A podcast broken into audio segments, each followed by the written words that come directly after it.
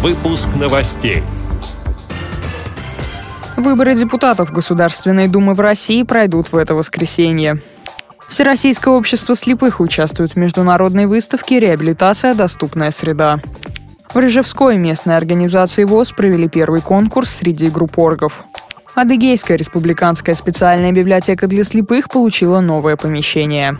Далее об этом подробнее в студии Дарья Ефремова. Здравствуйте. В это воскресенье, 18 сентября, по всей России пройдут выборы депутатов Государственной Думы. Для попадания в Думу по пропорциональной системе партиям необходимо преодолеть 5% барьер, а кандидатам в округах достаточно получить относительное большинство голосов. Выборы будут признаны состоявшимися при любой явке. Согласно действующему российскому законодательству, выборы проходят по смешанной системе. Из 450 депутатов 225 будут избраны по партийным спискам по единому федеральному округу, а еще 225 по одномандатным округам. На 1 января этого года в Российской Федерации зарегистрированы 111 миллионов 724 тысячи 534 избирателя. В Москве в павильоне номер два выставочного центра «Сокольники» проходит шестая международная специализированная выставка «Реабилитация. Доступная среда». Мероприятие проводится при поддержке администрации президента, Государственной Думы, Минпромторга России, правительства Москвы и Паралимпийского комитета России. В рамках деловой программы участники обсудят проблемы развития реабилитационной индустрии. Тематика выставки «Технические средства реабилитации», ортопедическая обувь и адаптивная одежда, социальные санаторно-курортные учреждения, создание доступной среды и многое другое. Посетителям продемонстрируют возможности отечественных производителей по оснащению жилых и общественных помещений для инвалидов, людей пожилого возраста и других маломобильных групп. В выставке участвуют представители регионов России и стран СНГ.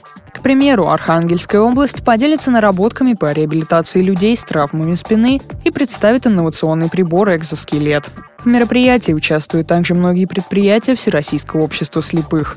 Выставку посетило и руководство ВОЗ. В Рыжевской местной организации, филиале Свердловской областной организации ВОЗ провели первый конкурс среди групп оргов. Участники показали знания по истории ВОЗ и уставу общества. Кроме вопросов на эрудицию, организаторы придумали творческие номера. Так, в игре «Угадай меня» участники выполняли задания с завязанными глазами. В конкурсе «Зрячие руки» выполняли бытовые поручения, а в игре «Сквозь огонь, воду и медные трубы» участникам предстояло найти выход из сложной ситуации. Победителем стал Равиль Латыпов. Он принял участие в областном этапе конкурса групп оргов в Екатеринбурге. Подробнее о конкурсе рассказала председатель Рыжевской местной организации ВОЗ Расима Исакова. И вот наши группорги провели, мы с ними несколько конкурсов, очень даже хорошо выступили. Также проводили конкурс «Скорая помощь» называется. Как правильно выйти из такой ситуации, например, как посадить слепого в машину, как пройти, допустим, по коридору, там по узкому коридору с инвалидом по зрению первой группы. И самое главное, конечно, интеллектуальная викторина, на которой они должны как бы знать историю нашего ВОЗ – и отвечали, в общем-то, неплохо.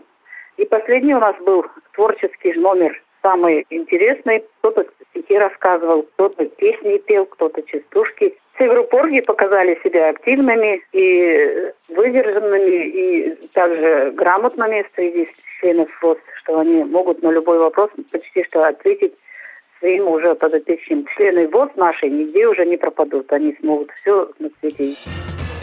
Адыгейская республиканская специальная библиотека для слепых переехала в новое помещение. Это единственная специализированная библиотека в республике. И теперь она располагается рядом с местом компактного проживания инвалидов по зрению. Большая площадь залов, хорошо выполненный ремонт, близко расположенные остановки общественного транспорта – это по достоинству оценили читатели. Как сообщила директор библиотеки Ирина Корниенко, все это стало возможным после передачи помещения Министерству культуры республики при содействии местной организации ВОЗ Майкопа. Благодарим за предоставленную информацию председателя местной организации ВОЗ Майкопа Алексея Хлопова.